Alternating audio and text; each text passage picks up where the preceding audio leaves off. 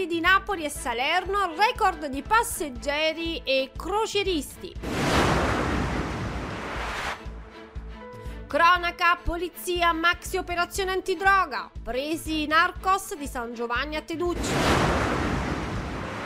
Cronaca, caporalato, estorsione e truffa, tre arresti e sequestro beni di oltre 2 milioni, tra i coinvolti ditte di Marcianise e Caserta. Iniziamo subito parlando di politica, della Galleria Umberto I di Napoli e della sua rigenerazione che non può più aspettare. È pronto il cronoprogramma dettagliato dei lavori, rispettivamente della pavimentazione e della chiusura di tre dei quattro varchi di accesso dalla giunta ci fanno sapere che entro il 2024 sarà tutto terminato. Andiamo a guardare insieme tutti i dettagli. La rigenerazione della Galleria Umberto non può più aspettare, infatti dagli impegni e dai tavoli tecnici andati avanti negli ultimi mesi si sta passando finalmente ai fatti. È pronto il cronoprogramma dettagliato che riguarda il restauro dei pavimenti e contestualmente la chiusura notturna di tre dei quattro varchi d'accesso, con altrettanti cancelli. Entro la fine del 2024 sarà tutto pronto, fanno sapere a Palazzo San Giacomo. Si inizierà entro 15 giorni, si procederà a step con aree di cantiere di due mesi ciascuna. Entro dicembre sarà tutto finito, sia per i cancelli sia per i pavimenti. I primi scavi saranno aperti nelle prossime due settimane e i lavori dureranno 360 giorni totali questi punti fermi dell'operazione in partenza. Prima di entrare nelle pieghe del cronoprogramma va sottolineato che il nuovo prefetto Michele Di Bari ha messo la Galleria Umberto tra le priorità del suo mandato, confermando l'impegno preso dal suo predecessore al Palazzo di Governo. Sì, in verità secondo me sono ancora in fase di studio, anche perché si vedono persone che cercano di mettersi d'accordo su quello che bisogna fare, ma in sé per sé stanno solamente intervenendo sulla eh, cupola, ma per il pavimento, per il resto siamo ancora 0 a 0. Finalmente era arrivato il momento, abbiamo un monumento di, questa, di questo calibro ed era stato oramai abbandonato a se stesso e, ed è arrivato il momento di sistemare le cose ma così come in galleria si spera un po' ovunque. Fanno bene a chiudere questa galleria perché per tanti anni l'hanno rovinata.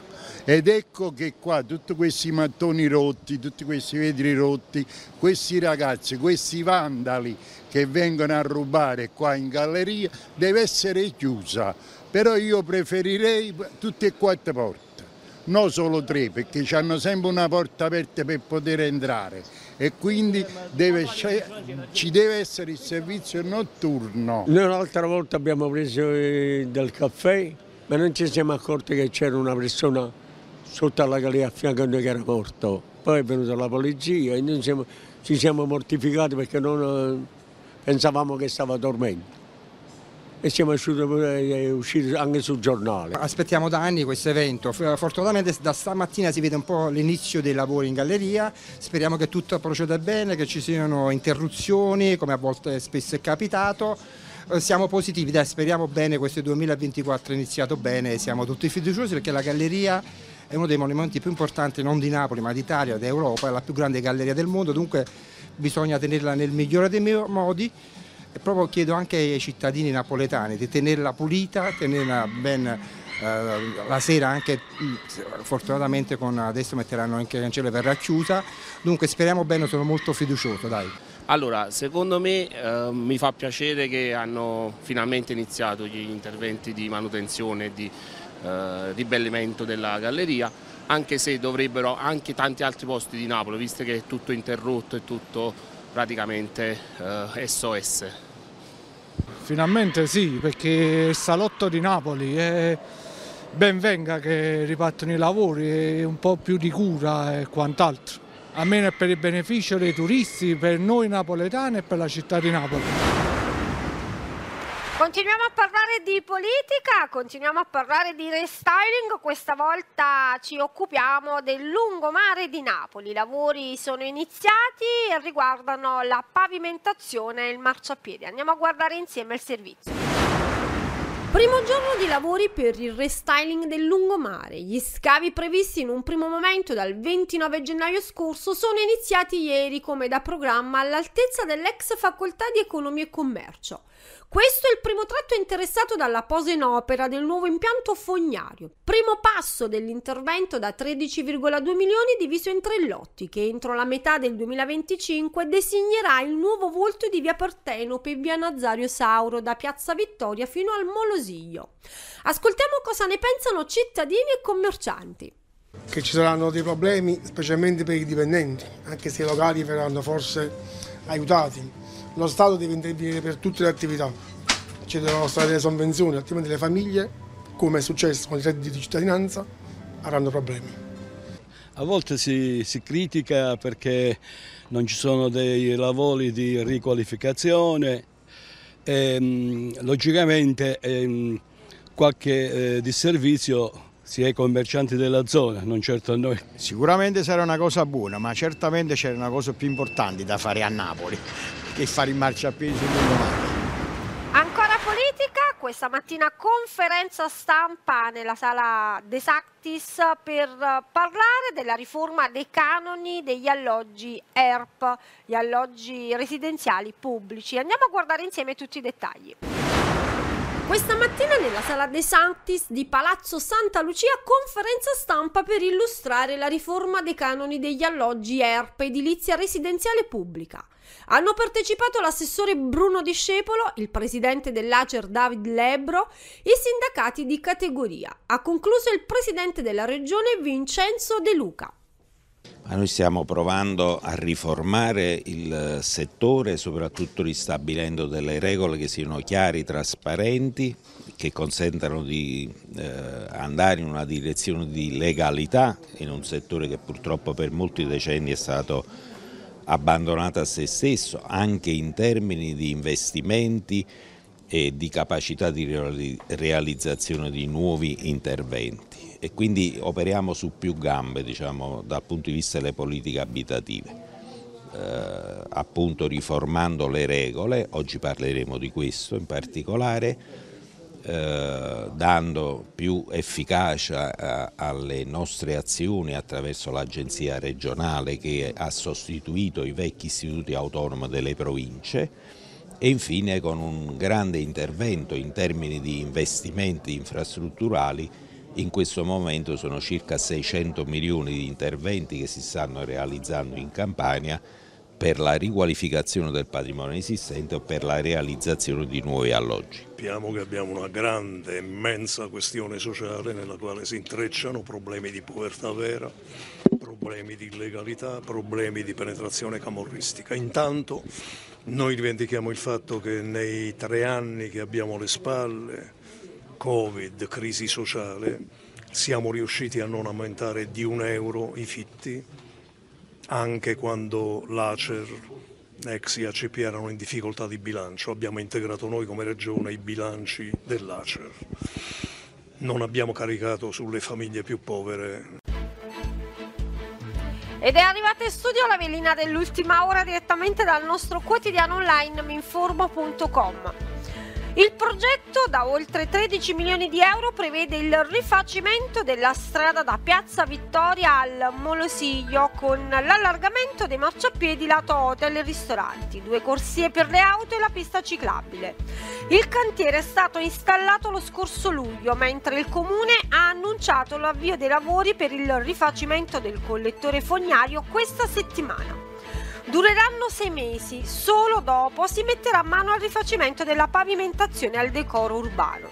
I lavori saranno a step con cantieri ogni 200 metri e ci sarà una corsia libera per le auto. Per tutto il periodo dei lavori sarà sospesa la pista ciclabile da Piazza Vittoria a via Acton. Si lavorerà di giorno senza interruzione di traffico, saranno sospese le strisce blu. I camion entreranno da un corridoio da Piazza Vittoria nella zona di via Partenope, attualmente pedonalizzata, ma solo di mattina per essere meno impattanti sul turismo.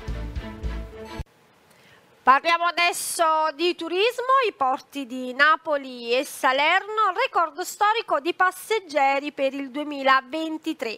Si posizionano così al secondo posto dopo Hong Kong a livello di persone. Guardiamo insieme i dettagli. L'exploit del turismo della Campania si vede anche dal numero di passeggeri e croceristi movimentato nel sistema portuale della regione. Nel 2023 sulle banchine dei porti di Napoli, Salerno e Castellammare di Stabia sono transitate ben 8,36 milioni di persone, in crescita del 9,1% sul 2022 di cui 1,73 milioni di croceristi, il 43,20% in più sul 2022. Si tratta del più alto flusso di persone di sempre, imbarcate e sbarcate sulle banchine dei porti campani. Numeri senza precedenti, quindi, che l'autorità di sistema portuale del Mar Tirreno centrale porta anche alla BIT 2024, in corso alla Fiera di Milano. Il flusso passeggeri del sistema portuale campano è secondo solo ad Hong Kong, commenta il presidente della DSP Andrea Annunziata. La campagna dei porti continua ha anche risentito in misura minima, almeno finora, nella crisi del Mar Rosso, grazie anche alla forza di Salerno, per esempio, i cui servizi non sono orientati soltanto verso l'Asia, ma anche verso gli Stati Uniti.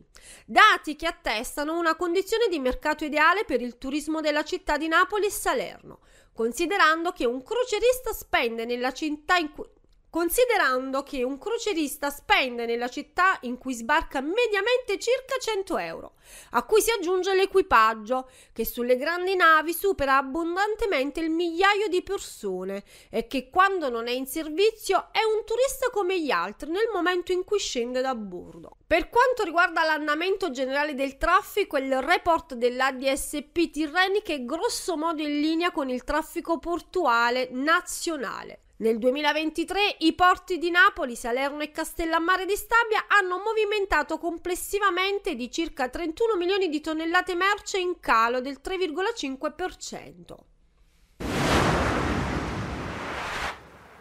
Parliamo adesso di cronaca, Max operazione antidroga da parte della Polizia di Stato e della Guardia di Finanza a San Giovanni a Teduccio per contrastare il traffico di stupefacenti. Guardiamo insieme tutti i dettagli.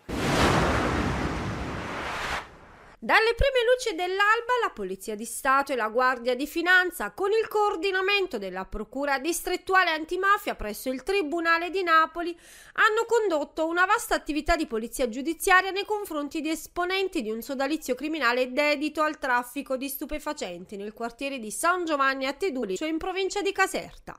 Gli uomini della squadra mobile di Napoli e del gruppo Fiumicino della Guardia di Finanza hanno dato esecuzione ad un provvedimento cautelare nei confronti di numerosi soggetti gravemente indiziati a vario titolo di associazione finalizzata al traffico di stupefacenti, detenzione ai fini di spaccio di stupefacenti e contrabbando di tabacchi lavorati esteri. Ed era questa l'ultima notizia della prima parte del TG Informo News di oggi. Io vi lascio per una breve pausa pubblicitaria per ritrovarci dopo per parlare dei territori a nord di Napoli. A tra poco. La cooperativa sociale Raggio di Sole Onlus lavora da oltre dieci anni nella gestione di asili nido e scuole per l'infanzia. Qui vengono gestiti circa 40 asili per bambini da 0 a 36 mesi, ubicati in Campania, Calabria, Puglia, Abruzzo, Basilicata e Lazio. La cooperativa sociale Raggio di Sole Onlus offre anche attività di supporto scolastico, laboratori pomeridiani, centri estivi e servizi di ludoteca. Attività avviata nel 2003 si arricchisce ogni giorno di collaborazioni e desiderio di affermarsi sempre di più nel terzo settore. Essa vanta la collaborazione con diverse università per l'attivazione di tirocini curriculari e accoglie ogni anno numerosi volontari del servizio civile universale. Inoltre supporta attraverso un servizio esterno specializzato e la fornitura di personale, tra le altre, le attività del garante per l'infanzia. Cooperativa Raggio di Sole Olus. L'educazione dei piccoli sin dai primi passi. Shopping a due passi da casa? Al Parco Commerciale I Pini si può. Hai a portata di mano tutto ciò di cui hai bisogno. Il supermercato CRAI, abbigliamento e sport, tutto per la casa, cura e bellezza della persona, viaggi, giocattoli, tecnologia e per uno stop il bar e l'area food. Sei al Parco Commerciale I Pini, il centro delle emozioni.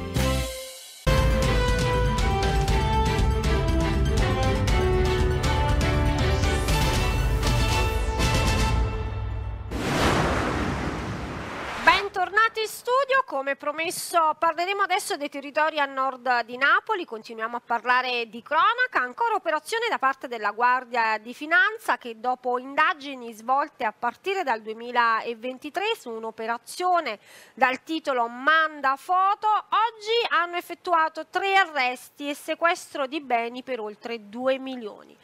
In pratica dipendenti che non solo lavoravano a nero e soprattutto sottopagati erano costretti anche ad inviare delle foto ai datori di lavoro per dimostrare di essere sul posto di lavoro. Implicate anche ditte di Marcianise e Caserta. Andiamo a guardare insieme tutti i dettagli. Nelle prime ore di ieri mattina il personale dipendente dal comando provinciale della Guardia di Finanza di Pesaro e dai carabinieri del nucleo ispettorato del lavoro di Pesaro Urbino hanno dato esecuzione a un'ordinanza applicativa di misura cautelare personale messa dal GIP del Tribunale di Pesaro su richiesta della locale procura, nei confronti di tre persone titolari e gestori di una rete nazionale di distributori stradali di carburante e al sequestro di quattro impianti stradali, tutti in territorio marchigiano, per un valore stimato di oltre 2 milioni di euro. La complessa e articolata attività di indagine, convenzionalmente denominata Operazione Manda Foto, avviata nei primi mesi del 2023, scaturisce dalle risultanze di una verifica fiscale in materia di accise e delle altre imposte indirette sulla produzione e sui consumi, eseguita dal gruppo della Guardia di Finanza di Pesaro ad un distributore stradale rientrante nella categoria delle cosiddette pompe bianche, dette anche no logo, ossia distributori di carburante senza marchio non appartenenti alle grandi compagnie petrolifere. Già nel corso dell'attività di verifica fiscale i finanzieri avevano accertato criticità in ordine al rispetto della normativa giuslavoristica, individuando un lavoratore in nero e rilevando palesi condizioni di sfruttamento nei confronti di alcuni dipendenti. Le conseguenti indagini effettuate in collaborazione con i carabinieri di Pesaro e Urbino hanno permesso di risalire ai responsabili dei reati di caporalato, di estorsione, di truffa e degli illeciti penali in materia di immigrazione e di lavoro principalmente individuati negli amministratori di un gruppo societario campano operante nel settore della commercializzazione di carburanti e in un loro referente di zona pesarese come funzioni di caporale attivo nel territorio umbro marcheggiano. Nel corso delle attività investigative svolte dai finanzieri del gruppo di Pesaro e dai carabinieri del nucleo ispettorato di lavoro di Pesaro e Urbino è stato infatti assodato come alcuni dipendenti della società petrolifere fossero indotti anche sotto minaccia a svolgere massacranti turni di lavoro. Agli stessi non era consentito di fruire di riporsi, di pause, di giorni festivi, di permessi e ferie. I lavoratori inoltre ogni mese erano costretti a richiedere ai propri datori di lavoro in modo finanche supplichevole il pagamento dello stipendio, che veniva invece corrisposto a piacimento e ben al di sotto del salario minimo previsto dal contratto nazionale di categoria. Grazie ai numerosi servizi di osservazione e pedinamento, ma anche grazie al ricorso ad attività tecniche di intercettazioni telefoniche e all'utilizzo di telecamere nascoste, gli investigatori sono riusciti a documentare lo stato di sfruttamento dei lavoratori che sottopagati ed esposti a turni di lavoro incessanti erano costretti a vivere in sgabuzzini interni ai distributori stradali, in precarie condizioni igienico-sanitarie.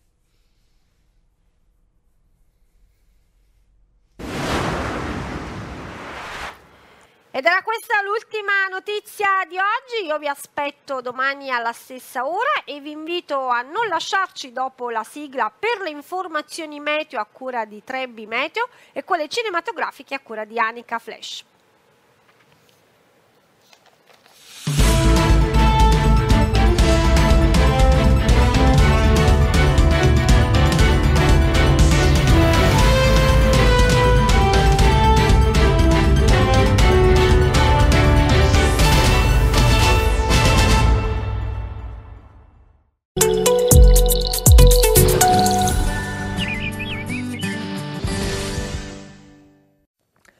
Saluto e ben ritrovati a questo aggiornamento con le previsioni di Trebi Meteo da Daniele Berlusconi. Nella giornata di mercoledì cominciano ad avanzare queste correnti atlantiche più umide che precedono questa vasta area di bassa pressione che poi ci interesserà nel corso del weekend. Quindi l'anticiclone andrà gradualmente indebolendosi. Anche dal punto di vista della nuvolosità infatti avremo maggiori velature e nubi alte in transito, ma anche addensamenti su Liguria, Toscana e in Valpadana, addensamenti che potranno portare qualche goccia di pioggia. Vediamo infatti la previsione per la giornata di eh, mercoledì che ci mostra ancora un'Italia abbastanza soleggiata al centro-sud dove transitano soltanto nubi alte, mentre al nord avremo maggiori addensamenti in Valpadana, sulla Liguria e in Toscana e su queste due regioni potranno anche esserci delle deboli piogge, delle deboli piovigini. Vedete però le temperature e un clima ancora decisamente molto mite per il mese di febbraio, con valori massimi che sfiorano i 20 gradi al centro-sud, ma per tutti i dettagli c'è l'app gratuita di Trebi Meteo per la giornata di giovedì. L'anticiclone che ci ha interessato comincia a mostrare dei segnali di cedimento un po' più importanti ad opera di questa vasta area di bassa pressione che avanza sull'Europa e porta a un flusso di correnti più umide e perturbate anche sulle nostre regioni. Dal punto di vista della nuvolosità, giovedì avremo comunque ancora delle schiarite soprattutto al sud e sui versanti adriatici, mentre addensamenti nuvolosi interesseranno la Val Padana e le regioni tirreniche dove potrà esserci già qualche goccia di pioggia. Vediamo dunque la previsione per la giornata di giovedì dove avremo una cieli ancora prevalentemente soleggiati al sud sulle isole maggiori con temperature piuttosto miti, valori massimi compresi tra 17 e 20 gradi, mentre al nord maggiori addensamenti interesseranno la Val Padana, la Liguria e poi la Toscana sui settori centrali con le prime piogge che entro sera interesseranno le regioni di nord-ovest. Per i dettagli sulla vostra località vi invito a rimanere aggiornati o consultare l'app gratuita di Trebi Meteo. Previsioni per oggi. Al mattino, sulle coste, cielo nuvoloso con solo qualche breve schiarita. In montagna, schiarite alternate a nubi sparse. Nel pomeriggio, sulle coste, schiarite alternate a nubi sparse. In montagna, parzialmente nuvoloso con schiarite prevalenti.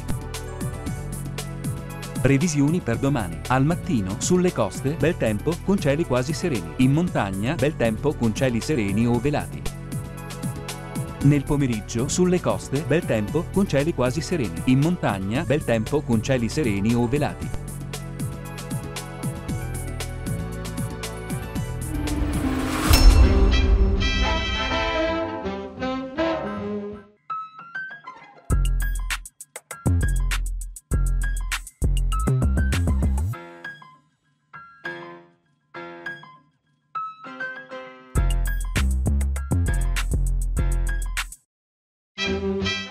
Alla Barton Academy, gli sfortunati che non possono raggiungere la propria famiglia a Natale. Il tuo dovere è garantire ai ragazzi assoluta sicurezza e buona salute. E sforzati di sembrare un essere umano. Resteranno bloccati con lui per due settimane. Forza, signori! Dal regista di Paradiso Amaro e Sideways. Facciamocene una ragione. Mi sbirci nella camicetta? No, figurati. Sì. Lei mi farà licenziare. The Holdovers, lezioni di vita. Solo al cinema. Che vuoi dalla vita, Kevin Fonerick? Essere campione dei pesi massimi. Carrie, voglio che ti unisca ai tuoi fratelli sul ring. Sì, signore, mi piacerebbe. Zac Efron come De Niro in Toro Scatenato. Jeremy Allen White e da Oscar. The Warrior al cinema. Anche se dobbiamo separarci, abbiamo un cuore a legarci.